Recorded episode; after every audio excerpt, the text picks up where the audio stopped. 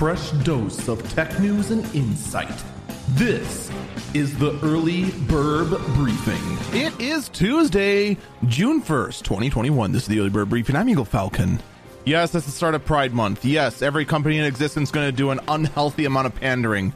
All I'm going to say is just live your life as you wish. That that's all I ask.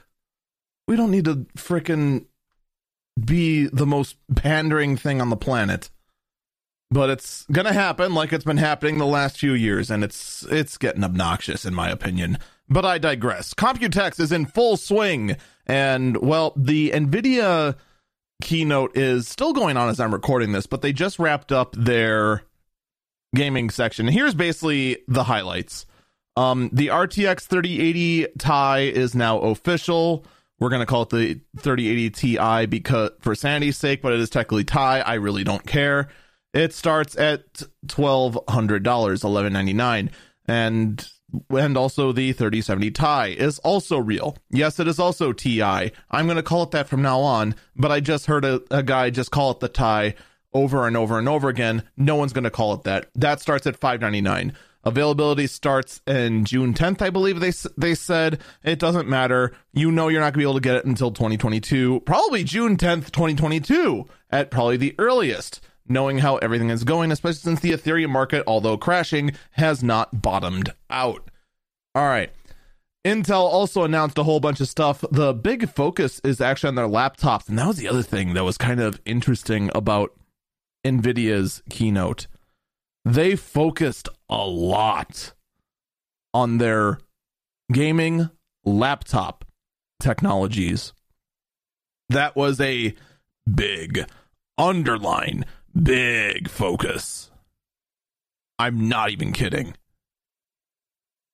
They focused heavily on just how good DLSS is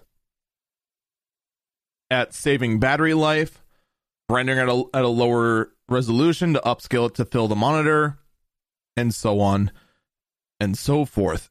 They made a big statement about it. Same thing with Intel as well. The big highlight was their mobile processors, 10 nanometers at long last and hitting 5 gigahertz stock clock on their mobile CPUs, not their desktop ones, their mobile ones. At least that's what they're saying, according to this article. That admittedly, I am watching this late at night. It could be, you know, with like a big asterisk next to it that it could be just turbos up to 5 gigahertz and that sort of thing. And holy cow, my Echo just started getting on my nerves. But in any case, that is going to do it for me as my Echo keeps saying stuff at me that I can't, that you guys can't hear, but it's really, really distracting. But you know, we're going to see more tech news as the week goes on the fact that they're focusing heavily on mobile computing, on laptops, says volumes. It really, really does. That's going to do it for me. Stay safe and stay healthy.